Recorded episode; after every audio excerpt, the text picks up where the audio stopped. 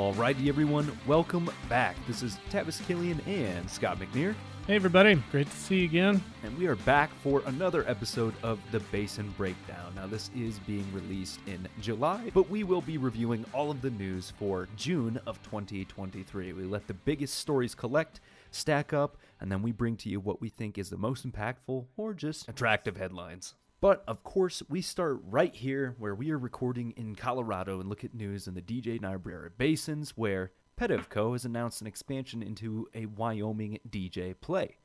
Pedevco Corporation announced the acquisition of 4,000 additional acres in the Wyoming portion of the DJ, increasing the company's leasehold to over 17,000 net acres. They have indicated an intention to target the more prolific Codell primarily and the Niobrara secondarily. The wells are expected to have EURs of over 750,000 barrels of oil equivalent, which they claim is competitive across all major shale basins in the U.S. They are a publicly traded firm under the New York Stock Exchange PED, operating in the northwest shelf of the Permian and in the DJ Basin. So I've never personally heard of this company, but good to them for making big moves. And I'm surprised they're right in our backyard. We haven't heard anything about them at all. Yeah, I agree, Tavis. It's uh, it's been a little bit since we've seen a smaller acquisition in the DJ, Codell, you know, Colorado basins. Um, so this one, I I'm not familiar with them either uh, as a as a company, but uh, it's it's good to see that it's not just Oxy and Chevron and uh, um, Civitas uh, gobbling everything up, and that maybe some uh, the smaller independent guys will be able to to to get some uh, get some good acreage, maybe try out some new new tactics and and make some more oil in the in the state. Exactly. Let's go to our next article where Fundare Resources provides a company update. Fundare Resources Company, LLC, the holder of Fundare Redtail, Moonrise Midstream, and Rangeview Resources, gave an update on their assets recently. The firm operates 63,000 net acres in the DJ, much of which was acquired from Whiting prior to their merger with Oasis. In applying updated completion designs to Niobrara A and Niobrara B wells in the upcoming months, the firm plans to add several thousand barrels per day of low cost production to their DJ asset. Moonrise Midstream does much of the gathering for Fundare Redtail, which serves to bolster returns. And I mean, it, I'm glad to see that uh, you know they're trying to develop that uh, that area. I know that uh, Whiting had a hard time uh, making that successful, and I know Fundare has been doing a lot better at that since they took over. And you know, when you've got the midstream infrastructure in place where you don't have to pay as much in the takeaway, that really helps with your returns. Do you have any idea how they're recompleting these? Is it just moving from secondary to tertiary forms of lift in EOR or other things? I, I don't know, Tavis. I would imagine that it's some new completion techniques on the actual new wells, um, rather than changing the you know flooding or anything like that. But I, I could be wrong. I imagine it's just they're they're trying some different some different types of completion for that rock in that area, and hopefully it pans out for them. That closes things out for Colorado when we move it just a bit south to Oklahoma in the Scoop Stack Basins, starting out with, of course, Devon. Devon has become a leader in mid-con super pads, which are pads that contain wells with more than 3,100 pounds per foot of proppant. By contrast, most wells in the Permian Basin contain 2 to 2,500, and According to a recent release from Devon, this will actually help them reduce break even prices by $5 a barrel by drastically increasing the per well EUR. The completion design has been implemented in about 60 of their Midcon wells so far, representing over 90% of Devon's wells in the area. Certain case studies like the Hornet development in Blaine County, Oklahoma, delivered over 4,000 barrels of oil equivalent per day in the first 30 days of production. Hey, that that's pretty cool, but that is a lot of proppant. I remember we were going through sand shortages in 2020, though. I don't know what's changed since then. Yeah, I mean that I agree. That is a lot of proppant. I'd wonder if uh wonder what the quality is, you know, what type of proppants they're using, if if that's how they're saving some money by uh, getting getting something a little cheaper maybe. I don't know. The other thing um that kind of catches my eye in this article Tavis is uh you know the statistic on on how much it's delivered in the first 30 days. Realistically, that's that's a great number, but uh you know, it's always nice to see 60, 90, 120 to really see what the what the wells looking like it's going to do uh, compared to what you projected when you're writing your AFE. Yeah, because that's just the nature of these types of wells, right? You're going to get a great IP that's going to look like it justifies everything. I mean, that's what got us into the problem in 2014, no? Yeah, yeah. I mean, just yeah, IP, IP, IP, and not really worrying about uh, uh, if that follows your EUR. So it'll be interesting to see in the next six months, nine months, how uh, how they come out and say that these are doing compared to their their EUR trends that they predicted. So for our next article here in the Scoop Stack, Tavis, it looks like oil stocks at Cushing Hub have hit a two-year peak, which I know that's not saying a whole lot because they've been pretty low. uh, private oil stocks at the important pipeline juncture in Cushing, Oklahoma, have reached their highest level in two years. Increased production from Canada and temporary shutdowns at Midwestern refineries in the region have pushed these inventories higher. Analysts indicate that growing overseas demand for American oil and the end of the refinery shutdowns should reduce the stockpiles in coming months. In mid June, Midwestern oil stocks had risen to 42.1 million barrels. Nearly 580,000 barrels per day of refining capacity in the region has been offline in the past two months, driving the stockpile increase.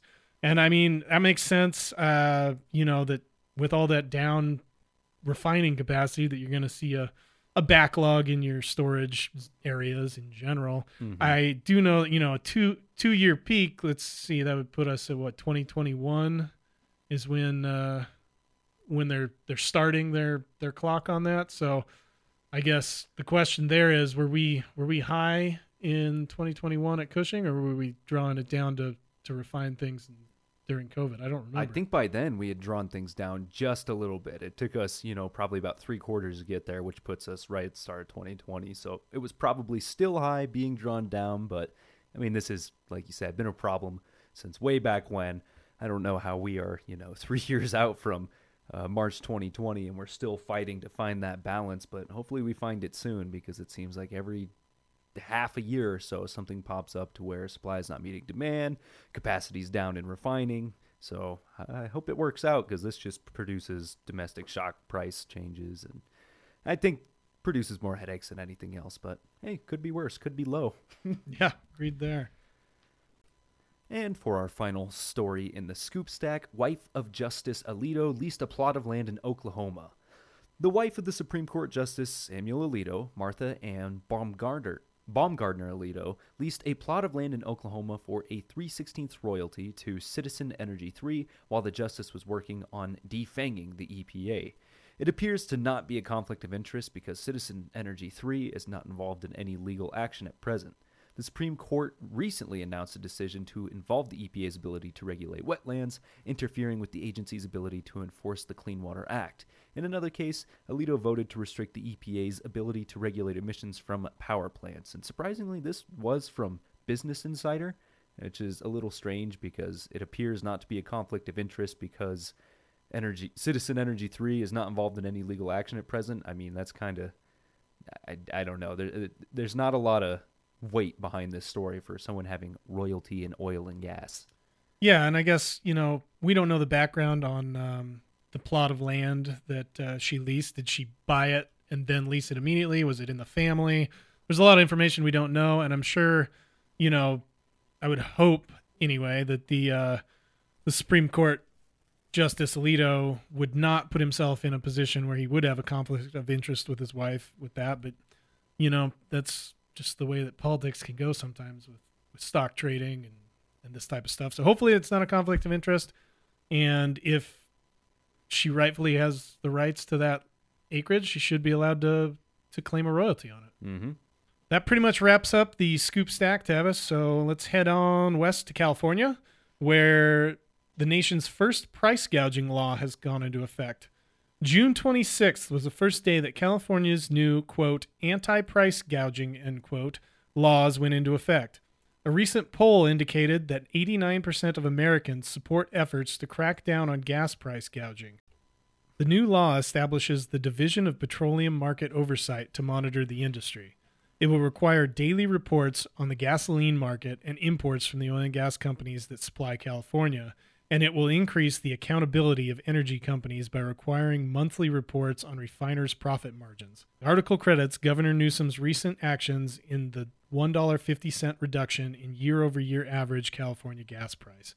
I don't know what you think, Tavis. You've been out in California more than me, but uh, it seems like a lot more paperwork and red tape, and That's you know, it's only it going to affect the the big refiners out there. And they've been doing this for three years now, and they always go, "Oh well, we'll take it. We'll double check this committee, and then we'll have someone triple check that committee, and we don't trust their numbers, so now they're effectively quadruple checking." And I, I don't know. It's just the dynamics of, you know, supply and demand, importing gasoline from other countries instead of taking it from West Texas, not having enough supported domestically. There's so many factors that go into this, and if anything, the data that they show in the article for this shows that the price is actually leveled out. Of course, they credit Newsom, but I, I don't know. They cherry pick a lot of stuff and saying things like a recent poll indicated 89% of Americans support efforts to crack down on gas price gouging. That doesn't mean anything. I think a recent poll also showed that 99% of Americans were okay with not curb stomping babies, the 1% being the people who are flying frequently, but it's just silly, silly statistics, and ah, we're going to see this story again.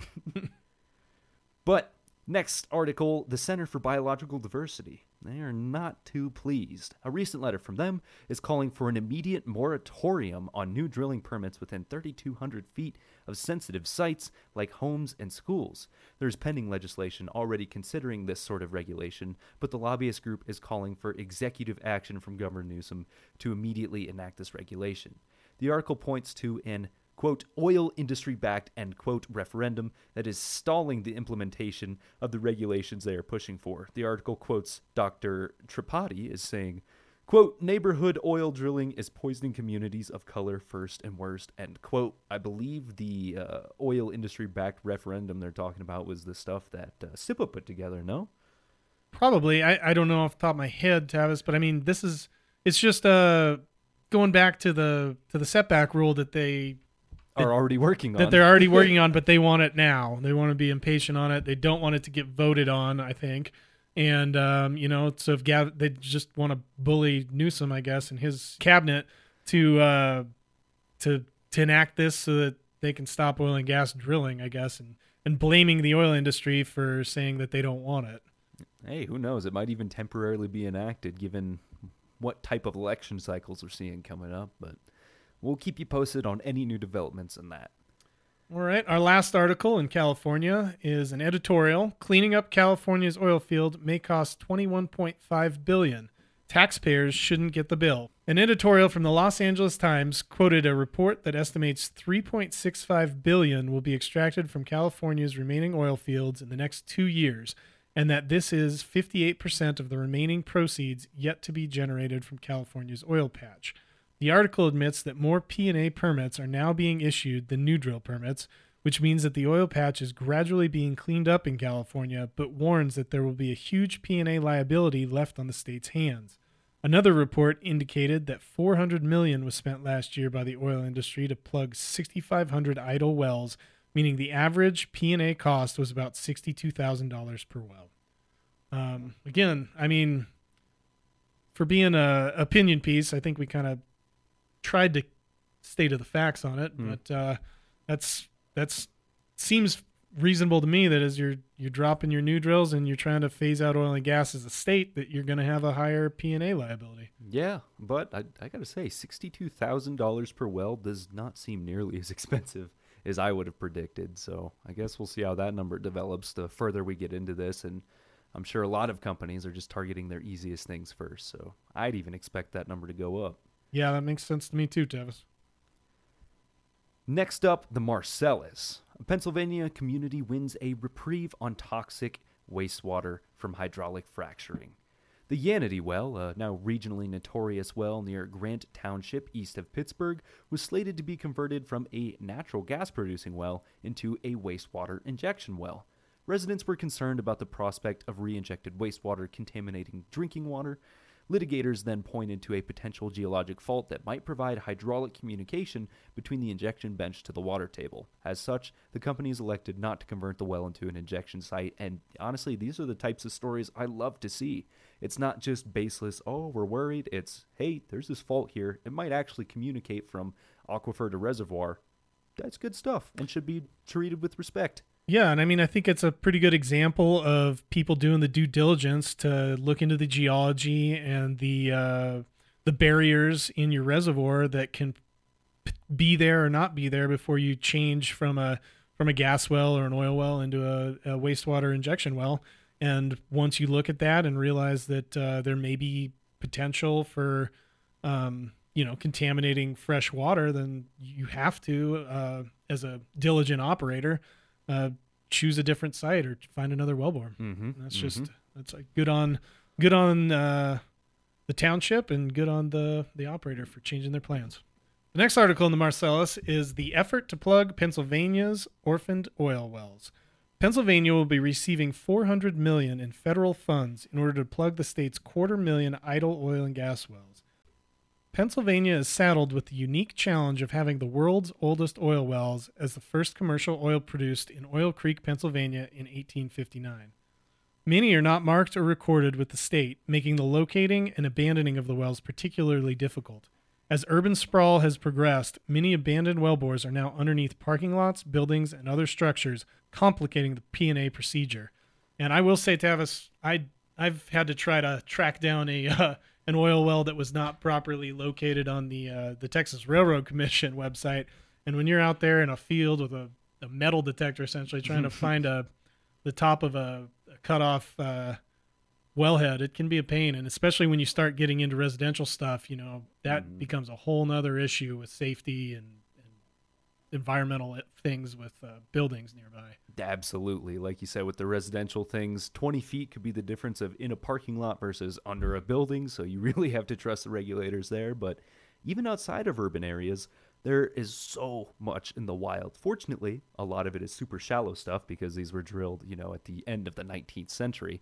But the quarter million idle oil and gas well is a rough estimate because given the age of Pennsylvania's conventional energy industry, there really is no telling just how many wells have been walked away from, wellheads exposed or not. So it's going to be a unique unique case for abandonment there, but uh, I'm pretty confident they'll be able to make do.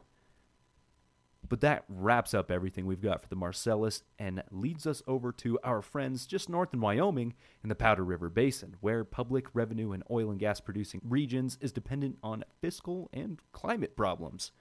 Resource for the Future, a group that is working on modeling the impact of climate policy, has made several predictions about the future of the oil and gas industry in several of the basins in the U.S. that are comprised largely of public lands, like the Powder River Basin. The study indicates that many basins will likely lose revenue as climate policies become more strict, including the Green River Basin in Wyoming. However, many basins like the Powder River Basin will benefit from increased fossil fuel consumption more than they will likely suffer from climate policies. So, resources for the future, you wouldn't initially expect them to be conducting a report like this, but I, I like that this is the other side. How is climate policy going to affect eh, resource extraction and its economics? Yeah, and I mean, I think this this article makes a lot of sense because as you you know grow, let's say Wyoming does grow in in population as people move there, or or whatever happens in the coming years, um, you're going to consume more oil and gas type of fossil fuels, um, especially in more remote areas where you can't necessarily get as much infrastructure out there. But at the same time, since so much of it is federally regulated, it is going to be hit a lot harder than some of the other basins as far as the policy goes. Let's move on to a little M&A news in the Powder River, where PE firm acquires Powder River Basin E&P Northwoods Energy. PE firm One Rock Energy is adding 160,000 net acres to its portfolio by acquiring Northwoods Energy. The land will transact for an undisclosed sum, but the production on the land is about 5,000 barrels of oil equivalent per day. One Rock Energy acquired 112,000 acres from SM Energy in 2018 in a similar deal and has expressed interest in growing its acreage position. The acreage acquired from Northwoods Energy is largely t- contiguous with one large block directly west of the Thunder Basin National Grassland and the other southwest of Gillette. So, I mean, I don't know what there is to say about this other than uh, looks like One Rock is making some moves in the basin, and uh, I hope that they uh, can develop the acreage and and I don't know what to say. hey, I mean, that's a lot of acreage. 160,000 net acres is probably going to keep them busy for a little bit. For the last article for the Powder River Basin, coal, oil, and gas rebound pushed the Campbell County assessed valuation to $5.7 billion. Campbell County is the largest energy producing county in Wyoming. Recent assessments of the energy assets in the state have increased the calculated total of the county's energy assets by $2.3 billion in the last two years, driven largely on the back of higher coal prices recently, inflated gas prices in Q4 of 22 and Q3 of 23, and elevated oil prices at the beginning of last year. A very small amount of uranium production also contributed 6,872 to the bottom line of those assets as well. And that's pretty much nothing compared to the 11 million that they achieved way back when, but it's good to see that conventional energy, hydrocarbons are doing well, but that is to be expected given those like they said the prices. Yeah, really the price swings seem to have had a major impact on that number obviously in the last, you know, end of 22, beginning of 23. Um, but yeah, I guess we'll see as as prices continue to to either rise and going forward, which it has in the last week or so. We can see if if the coming quarter that this continues to grow or if it's gonna kind of stagnate and fall off. Uh, time will tell. Well, I think that closes it out. Where are we headed next, Scott? Let's go on over to the Permian, where we've got uh, some regulatory news in New Mexico.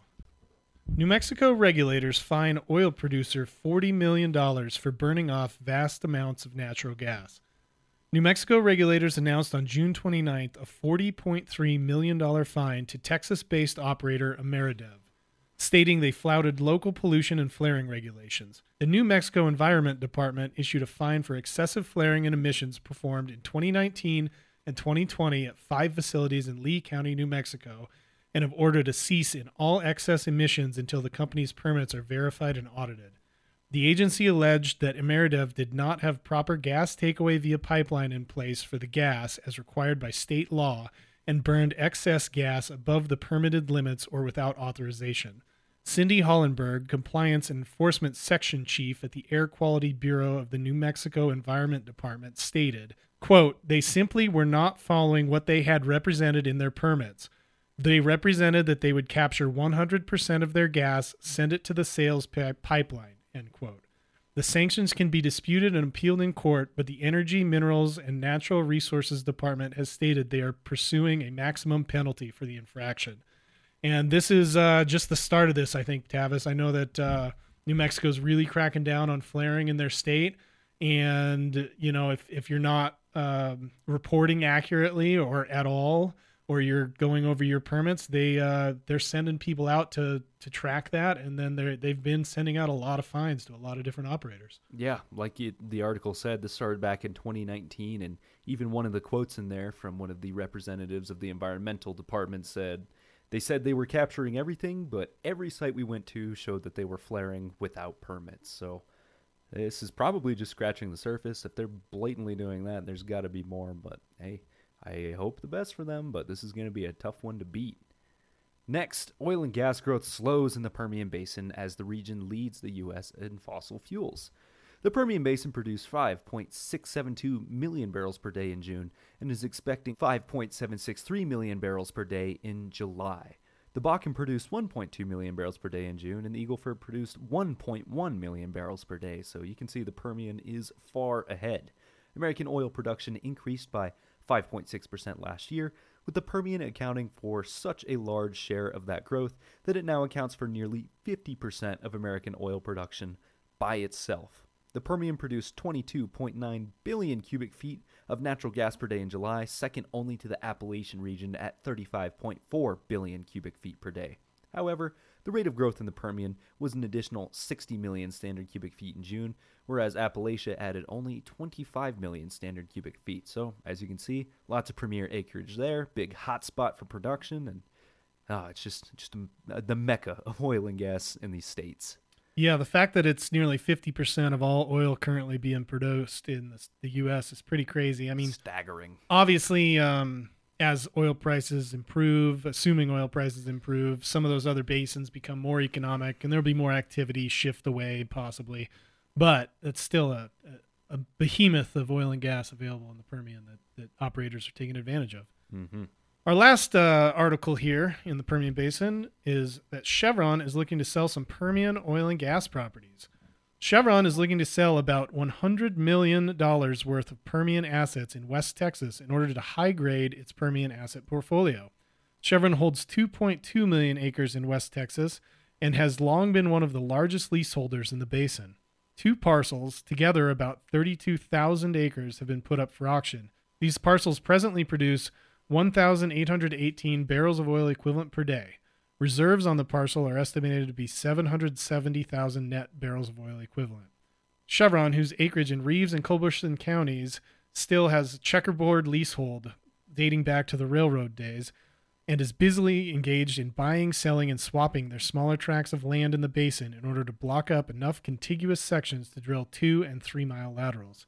And this is just kind of how Chevron works, or really any major, super major like this, Tavis. I mean, you're gonna you're gonna sell the stuff that you're not gonna have, you know, the bandwidth or the capital to develop in the next X number of years, and use that money to to bolt on or fill in your checkerboard for the stuff that you think is uh, the most profitable. Yeah, if you're gonna drill a horizontal, you might as well make it worthwhile. But that's all the good news we've got for the Permian, and next we go to the Eagleford Oh, with a sad first article, the Eagleford Shale, even the oil woes are bigger in Texas. Operators across the Eagleford currently book 6.5 billion barrels of oil, 5.7 billion barrels of natural gas liquids, and 45.9 trillion cubic feet of natural gas as the cumulative reserves for the whole basin. Discussion is had about the water shortage in South Texas, exacerbated by the heavy demand from water for well completions the 5.9 billion tons of carbon dioxide that the combustion of the Eagleford's reserves would release, flaring, and various economic inefficiencies in the Eagleford. And that last part, that, that's really the kicker economic inefficiencies. With neighbors like the Permian, oh, it's really hard to justify a lot of the operation here. So until we see some higher oil prices, I think these operations are probably going to be pr- pretty quiet, pretty chill. I mean, yeah, I agree with that, but even a bigger, uh, bigger price variant there is uh, going to be your gas price in the Eagleford. I think mm. so. Mm-hmm. We'll wait and see. You know, hopefully uh, things turn around on the natural gas front, and uh, these projects that people seem to have, uh, you know, bought up in the last three months worth of basin breakdowns, uh, kind of pan out for them as uh, as they drill the wells that they think that they can make a profit on. Um, our the next article is the Great our next Eagleford story talks about the Great Eagleford Refrac. Devon Energy and Murphy Oil have begun to recomplete oil wells in South Texas that received smaller, less efficient completions when they were first drilled. Devon has recompleted 30 wells in DeWitt County and has identified, quote, several hundred, end quote, more candidates. This has increased the well's reserves by over 50%. Clay Gaspar, Devon's COO and former CEO of WPX, explained that they identify understimulated wells in good rock, preferably with 5.5 inch casing. The larger production casing size allows for liner to be run into the well, cemented, recompleted evenly, as opposed to the quote pump and pray end quote method where no mechanical isolation is used in recompletion. This often leads to an inefficient recompletion and marginal uplift in production. And I mean, that's not really new technology, Tavis. Um, you, anytime you're going to go recomplete these types of wells, you need to go in, clean them out. Obviously, a liner helps, like it says in the article. Um, and then that way you just have a, a better control over what you're stimulating and you can hit the zones that you think hadn't gotten stimulated in that first first go round when uh, completion technology wasn't as good as it is now. Yeah, and it seems like uh, Devon has cemented themselves as busy little bees in the second half of this year because this is the second story of recompletion that we have. So hopefully they're timing this right and they get a whole bunch of production online as commodity prices, fingers crossed, knock on wood, swing back up. And I mean, the other thing to take into account that uh, other operators can take from this story is uh, look at look at your old wells and see if any type of recompletes opportunities fit fit the mold there because um, you know there's always stuff that's been left behind because of uh, price of oil. People were too busy. Drilling was more important. Whatever. And you might find a diamond in the rough if you if you look hard enough. Hey, and if you need some help with that, I know a couple of guys. Last story Cavitation Technologies Incorporated and Eagleford Silica Sand LLC have signed a letter of intent to merge. Cavitation Technologies is a firm that designs and manufactures innovative flow through nanotechnology systems for fluid processing applications, and announced its intent to purchase Eagleford Silica Sand LLC for $20 million. Eagleford Silica Sand is a proppant producer, of course, in the Eagleford that controls 180 acres of land near San Antonio. The firm produces 2,000 metric tons per day and is capable of moving 8,000 metric tons per day. Each well in the area uses 11,000 to 13,000 tons of sand in completion. The firm consumes 4,500 gallons of water per minute to mine and clean the sand. And I, I, I, don't have much to say besides Cavitation Technologies is a really badass name, and I like that. I mean, I think I think uh, this is a good uh, opportunity. It seems like for somewhat of a vertical integration type of deal where mm-hmm. you're you're taking two processes that go from one to the other. The the, the proppant producing and then you know the the nanotechnology for for designing that process proppant to flow through equipment or wherever it's going and you know merging those companies so that you can uh, make that process more efficient. So hopefully hopefully it pans out and people can uh, get their proppant for a better deal while the company makes a better margin and that brings us to the last basin of this podcast. Scott, where are we going and what's going on? Let's head up to the Williston Basin, where Ovintiv has closed a purchase of Midland assets while selling some Bakken assets. Ovintiv has closed its purchase of Black Swan Oil and Gas, Petro Legacy Energy, and Piedra Resources, all of which are EnCap backed firms. This $4.275 billion acquisition adds 65,000 acres to Ovintiv's portfolio all of which is in the core of the Midland Basin and most of which is offset to Ovintiv's existing acreage. Contemporaneously, Oventive closed the sale of its Bakken assets to Grayson Mill Bakken LLC, another EnCap firm, for 825 million. And I mean, it, Ovintiv's been working on this for a while. We've been seeing them sell stuff off and and block onto their stuff in the the Midland Basin. So that's just where they think uh, it's where they think their best economics are, and you can't blame them for for making some moves throughout different basins. Next, the EIA thinks that the lower 48 oil and gas production growth is supposed to slow in July. The EIA recently said it expects oil production to slow significantly in the major U.S. basins as compared to previous months. The Permian, for example, is only slated to bring an incremental 1,000 barrels per day in July as compared to June. The EIA expects production growth to be higher in the Bakken, interestingly, and the forecast is for an incremental 7,000 barrels per day of production to be brought online there. However, this is a lesser increment than the 12,500 additional barrels per day that the Bakken added from May to June. Production in the Eagleford is expected to decrease by 5,000 barrels per day, so hey, looks like the Bakken is the place to be, at least for the next few months. Don't know why. Might be barrels of oil equivalent, but good on them for growing and uh, yeah, we can see things in Texas have not been going as well as they usually do, especially when you look at the rig count. Yep, I agree with that. And let's uh, let's move on to our last last uh, article in the basin and for the this month's podcast, where Chord Energy leads consolidation trend to the Williston Basin. In late May, Cord announced that they will purchase 62,000 mostly undeveloped acres from XTO in North Dakota for $375 million. This will provide 123 two mile drilling locations and allows for six two mile DSUs currently to be lengthened to three miles long.